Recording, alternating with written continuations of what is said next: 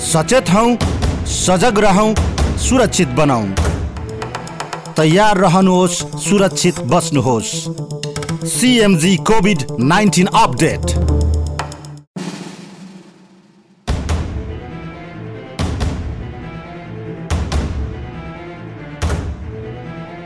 श्रोता नमस्कार। Capital media ग्रुपको विशेष प्रस्तुति सिएमजी कोभिड नाइन्टिन अपडेटका साथमा उपस्थित भइसकेको छु। म प्रतीक नेउपाने। तपाईँले हामीलाई काठमाडौँमा capital FM ninety two point four megahertz प्रदेश नम्बर एकबाट radio Sarangi one one point three megahertz तथा गण्डकी प्रदेशमा radio Sarangi ninety three point eight मेगार्सका साथै सिएफएम अनियर डट कम तथा रेडियो सारङ्गी डट कमबाट विश्वभर एकैसाथ सुनिरहनु भएको छ।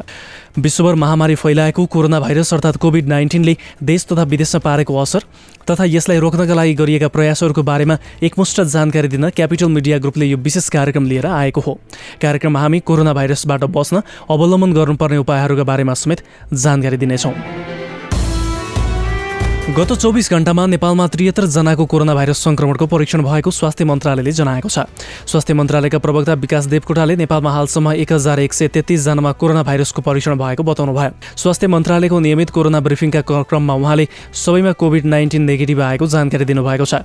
यस्तै हालसम्म देशभरिमा उनान्सयजना आइसोलेसनमा रहेको उहाँले बताउनु भयो नेपालमा हालसम्म पाँचजनामा मात्र कोरोना को सङ्क्रमण देखिएको छ। पाँचजनामध्ये एकजना उपचारपछि निको भइसकेका छन् भने चारजनाको उपचार भइरहेको छ। उपचारमा रहेकाहरूको पनि सुधार भइरहेको उहाँले जानकारी दिनुभएको छ। स्वास्थ्य सेवा विभागले कोरोना भाइरसको रोकथाम तथा नियन्त्रणका लागि अत्यावश्यक स्वास्थ्य सामग्री ल्याउन ओम्नी समूहसँग गरेको सम्झौता रद्द गरेको छ। आज स्वास्थ्य तथा जनसङ्ख्या मन्त्रालयले गरेको नियमित पत्रकार सम्मेलनमा बोल्दै स्वास्थ्य सेवा विभागका महानिर्देशक महेन्द्र श्रेष्ठले उक्त समूहसँगको सम्झौता रद्द गरेको जानकारी गराउनु भएको हो। यसअघि सरकारले चीनबाट उक्त समूहसँगको सम्झौता अनुसार विभिन्न स्वास्थ्य सामग्री ल्याएको थियो। स्वास्थ्य सामग्री खरिद विवादास्पद बनेपछि उक्त समूहसँगको सम्झौता विभागले रद्द गरेको हो। महानिर्देशक श्रेष्ठले उक्त समूहले आवश्यक सामग्री तोकिएको समयमा ल्याउन नसकेकाले स्वास्थ्य सम्झौता रद्द भएको बताउनुभयो विभागले सम्झौता रद्द गर्दै ओम्नी समूहलाई कालो सूचीमा राखेको समेत जानकारी गराइएको छ। सम्झौता रद्द गर्दै विभागले पाँच करोड रुपियाँ धरोडी जफतको निर्णय गरेको छ। उक्त समूहसँगको सम्झौता रद्द भएसँगै विभागले तिन दिनभित्र टेन्डर आह्वान गर्ने भएको छ। पत्रकार सम्मेलनमा बोल्दै महानिर्देशक श्रेष्ठले टेन्डर हाल्न सबैलाई आग्रह समेत गर्नुभएको छ। स्वास्थ्य मन्त्रालयले चीनबाट खरिद गरी ल्याइएको ऱ्यापिड टेस्ट किट चीन सरकारले प्रमाणित गरेको किट भएको दावी गरेको छ। यद्यपि नेपालमा यसको गुणस्तरको निरुकल हुन बाँकी रहेको पनि मन्त्रालयको भनाइ छ। विभिन्न सञ्चार माध्यमहरूमा समाचार सम्प्रेषण भएपछि आफूहरूको ध्यान उत्कृष्ट ध्यानकर्षण भएको भन्दै आज स्वास्थ्य मन्त्रालयका विज्ञ सल्लाहकार डाक्टर खेमबहादुर कार्कीले एक विज्ञप्ति जारी गर्दै सरकारले ल्याएको ऱ्यापिड टेस्ट किटको गुणस्तर निर्क्योल गरेपछि मात्रै प्रयोग हुने प्रश्न पार्नु भएको छ।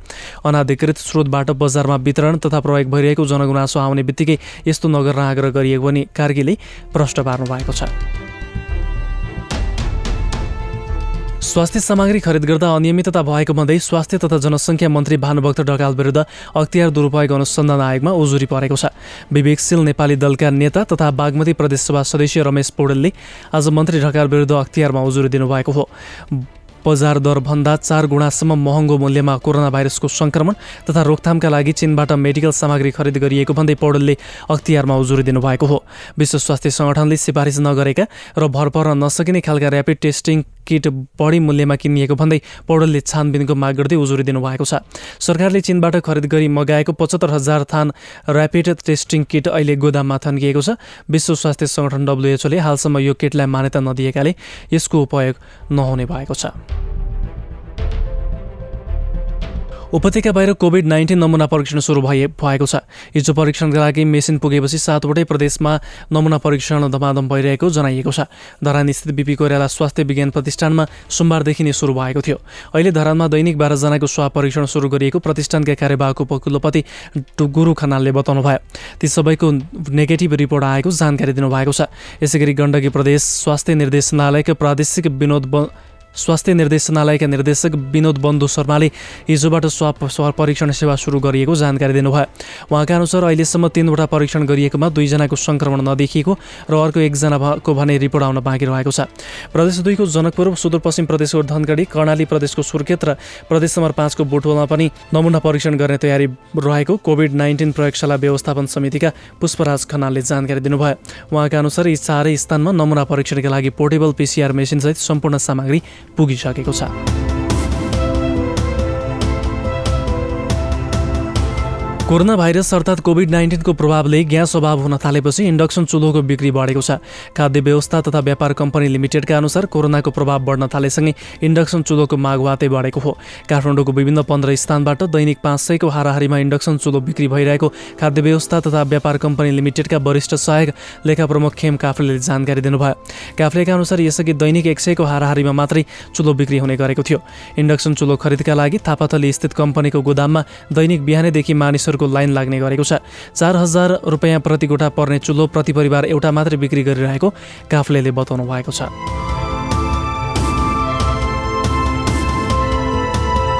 लकडाउनका कारण अलपत्र परेका अस्ट्रेलियाली र न्युजिल्यान्डका पर्यटक तथा पिआर वाहक नेपालीलाई लिएर नेपाल वायु सेवाको वाइड बडी विमान आज साँझ छ बजे अस्ट्रेलियाको ब्रिस्बेनतर्फ उडेको छ। टिकट बिक्री गर्ने जिम्मा पाएको बोन ट्राभलका सञ्चालक रमेश पौडेलका अनुसार जहाजमा दुई सय पचासी यात्रु रहेका छन्। वाइड बडीमा न्युजिल्यान्डका तेइसजना छन् भने बाँकी सबै अस्ट्रेलिया जाने यात्रु छन्। झापादेखि भैरहवासम्मका नेपाली पिआरवाला र लकडाउनका कारण अलपत्र परेका अस्ट्रेलियाली सहित दुई सय पचासजना यात्रु उडेको उहाँले जानकारी दिनुभयो। यो उडान कुटनीतिक पहलबाट गरिएको भए पनि अस्ट्रेलियाली दूतावासले दस वर्षदेखि उसँग काम गर्दै आएको वनलाई यसमा सामेल गराएको छ। सरकारले लकडाउनमा व्यावसायिक उडानलाई रोकेको छ तर कुटनीतिक नियोग लगायतका उद्धार उडान र मानवीय सहायताका उडानलाई पनि खुल्ला गरिएको छ। आज उडेको वाइट बडी काठमाडौँबाट मलेसियाको क्वालालम्पुर पुग्नेछ। त्यहाँ इन्धन भरेर स्थानीय समयअनुसार राति ब्रिस्बेनतर्फ उड्नेछ। ब्रिस्बेनमा दिउँसो पुगेर त्यहाँबाट भोलि मलेसियाको क्वालालम्पुर हुँदै राति काठमाडौँ आइपुग्नेछ। भारतको राजधानी नयाँ दिल्लीस्थित निजामुद्दिनको धार्मिक सभामा सहभागी भएर फर्किएका तिनजना सप्तरी यहाँ फेला परेका छन्। कोरोना सङ्क्रमितसँगै उक्त सभामा नेपालीहरू पनि सहभागी भएको खुलेपछि प्रशासनले उनीहरूको खोजी गरेको थियो। सप्तरी प्रहरीले आज तिनजनालाई नियन्त्रणमा लिएर क्वारेन्टाइनमा राखेको छ। उक्ता उता धेरैजनामा कोरोना सङ्क्रमण फैलिएको भारतको राजधानी दिल्लीमा भएको मुस्लिम धार्मिक सभामा सहभागी बिस नेपालीको नमुना परीक्षण भइरहेको दिल्ली स्थित नेपाली दूतावासलाई उद्धृत गर्दै बिबिसीले जनाएको छ। दिल्ली स्थित नेपाली दूतावासका अनुसार दिल्लीका विभिन्न स्थानमा क्वारेन्टाइनमा राखिएका उनीहरूको नमुना सङ्कलन गरी परीक्षणका लागि प्रयोगशाला पठाइएको हो। त्यस धार्मिक सभामा सहभागी बिस नेपालीलाई क्वारेन्टाइनमा राखिएको जानकारी प्राप्त भएपछि भारतीय पक्षसँग निरन्तर सम्पर्कमा रहेको दूतावासका प्रवक्ता हरि ओडारीले बताउनु भएको छ। भारतीय सञ्चार माध्यम अनुसार सञ्चार माध्यमका अनुसार यही मार्च एकदेखि पन्ध्रसम्म दिल्लीमा सञ्चालित धार्मिक सभामा बिस नेपाली सहित सोह्र देशका नागरिक सहभागी थिए। कोरोना भाइरस सङ्क्रमणको बाहनामा बिरामीलाई भर्ना गर्न नमान्ने र चेक जाँच नगर्ने अस्पताल र चिकित्सकलाई प्रदेश दुई सरकारले कारवाहीको तयारी गरेको छ।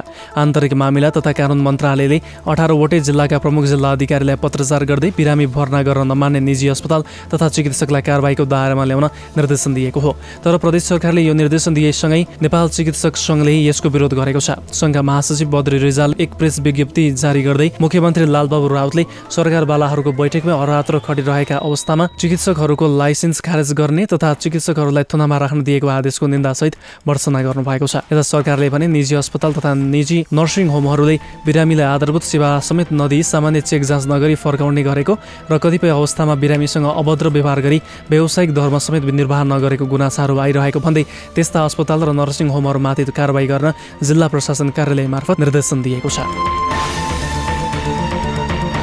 भारतका विभिन्न ठाउँबाट आएर सुनौली नाकामा तिन दिन थुनिएका नेपालीलाई भारतीय सुरक्षाकर्मीले क्वारेन्टाइनमा राख्न सुरु गरेका छन्। नेपाल भारत दुवैतर्फका सीमामा रोकिएकालाई आफ्नै नागरिक सरह व्यवहार गर्ने सहमतिपछि सीमा नाकामा अड्किएकालाई क्वारेन्टाइनमा राखिएको हो।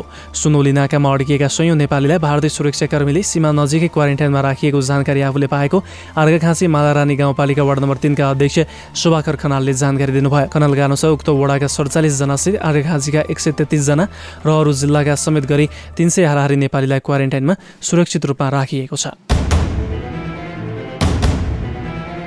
कुवेतमा एकजना नेपालीमा कोरोना भाइरस अर्थात् कोभिड नाइन्टिनको सङ्क्रमण देखिएको छ। कुवेतको स्वास्थ्य मन्त्रालयले आज उक्त कुराको पुष्टि गरेको हो।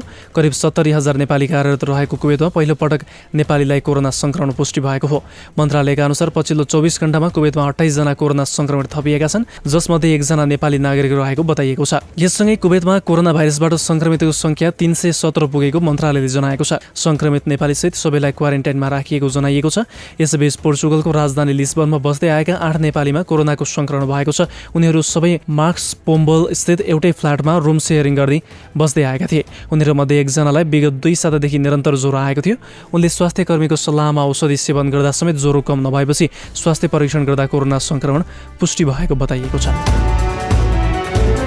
सिएमजी कोभिड नाइन्टिन अपडेटमा अब कोरोना भाइरससँग सम्बन्धित अन्तर्राष्ट्रिय खबरहरू। चीनद्वारा कोरोना भाइरस परीक्षण किट र अन्य मेडिकल सामग्रीको निर्यातमा प्रतिबन्ध लगाइएको छ। चिनिया कोरोना भाइरस तथा अन्य मेडिकल सप्लाई उत्पादक कम्पनीले आन्तरिक बजारमा ती सामग्री बिक्री गर्ने लाइसेन्स नलिएसम्म ती उत्पादनहरू अन्य मुलुकमा निर्यातमा प्रतिबन्ध लगाएको जनाएको छ। चीनले निर्यात गरेका परीक्षण र किट र अन्य मेडिकल सप्लाईका विषयमा युरोप लगायत अन्य विभिन्न उत्पादनको गुणस्तर र विश्वसनीयतामाथि प्रश्न उठ्नुका साथै आलोचना भएपछि चीनले यस्तो निर्णय गरेको हो। विश्वव्यापी महामारीको रूप लिएको कोरोना भाइरसको सङ्क्रमणबाट ज्यान गुमाउनेको सङ्ख्या भारतमा पचपन्न पुगेको छ। भारतमा आज मात्रै दसजनाले ज्यान गुमाएका छन्। यस्तै भारतमा हालसम्म कोरोना भाइरसबाट सोह्र सय सैँतिसजना सङ्क्रमित भएका छन्। विश्वभर मृत्यु हुनेको सङ्ख्या त्रिचालिस हजार चार सय उन्साठी पुगेको छ। आठ लाख पचहत्तर हजार चार सय पैँतालिसजनामा भाइरस सङ्क्रमणको पुष्टि भइसकेको छ। सङ्क्रमितमध्ये एक लाख चौरासी हजार नौ सय बाहन्नजना उपचारपछि निको भएका छन्। कोरोना भाइरसका कारण इटालीमा मात्रै बाह्र हजार चार सय अठाइसजनाको मृत्यु भएको छ भने सङ्क्रमितको सङ्ख्या एक लाख नागेको छ। यस्तै स्पेनमा नौ हजार त्रिपन्नजना चीनमा तिन हजार तिन सय बाह्र अमेरिकामा चार हजार उनासाठी फ्रान्समा तिन हजार पाँच सय तेइस जर्मनीमा सात सय त्रियानब्बे इटा इरानमा तिन हजार छत्तिस बेलायतमा एक हजार सात सय उनानब्बे बेल्जियममा आठ सय अठाइस नेदरल्यान्ड्समा एक हजार एक सय त्रिहत्तर र पाकिस्तानमा छब्बिसजनाको मृत्यु भएको छ।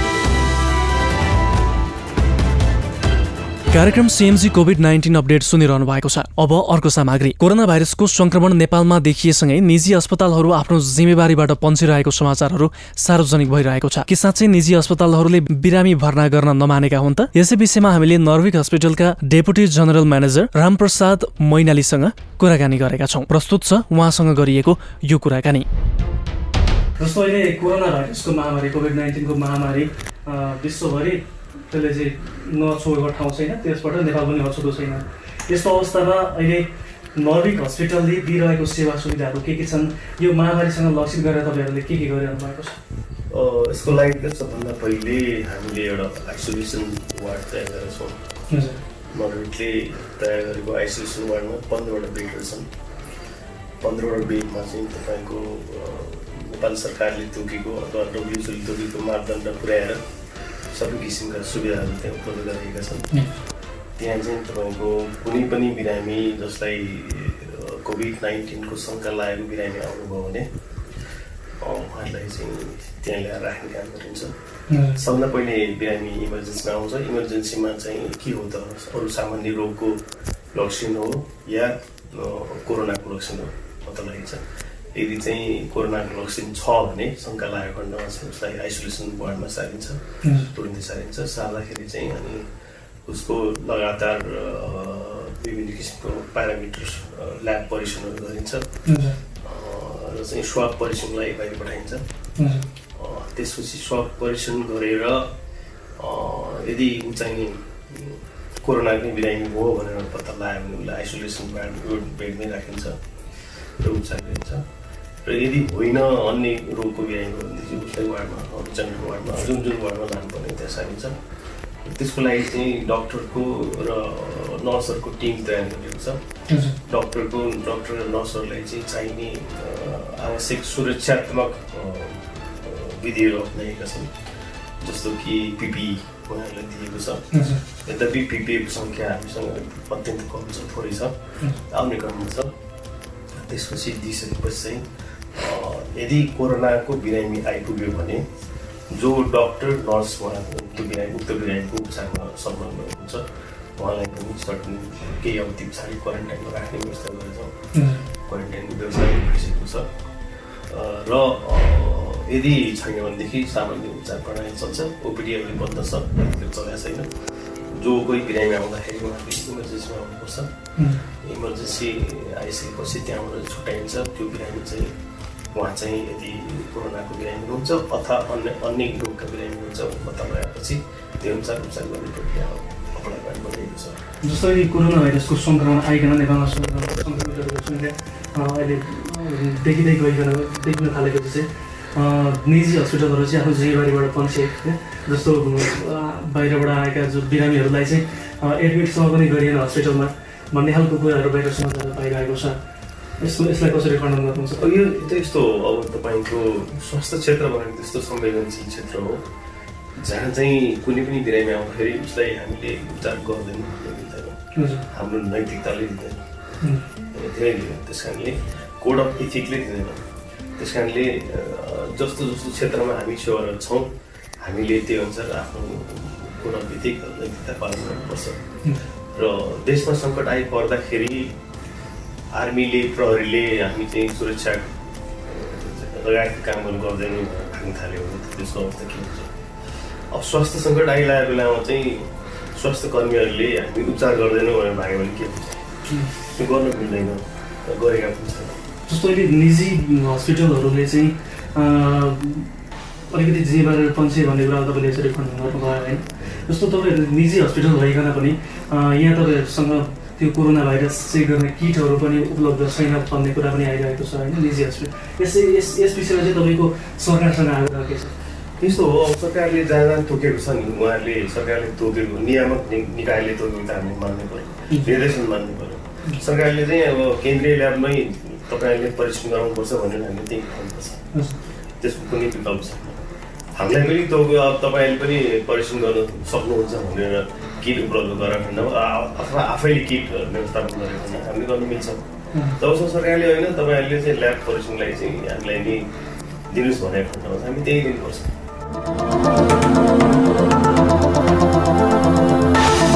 श्रोता यिनै जानकारी सँगसँगै सेमजी कोभिड नाइन्टिन अपडेटको अन्त्यमा आइसकेका छौँ। हामी हरेक दिन बिहान आठ बजे तथा बेलुकी आठ बजे विशेष कार्यक्रम सिएमजी कोभिड नाइन्टिन अपडेटका साथ उपस्थित हुने नै छौँ। आजको यस कार्यक्रमबाट म प्रतीक नेउपाने बिदा हुन्छु। नमस्कार।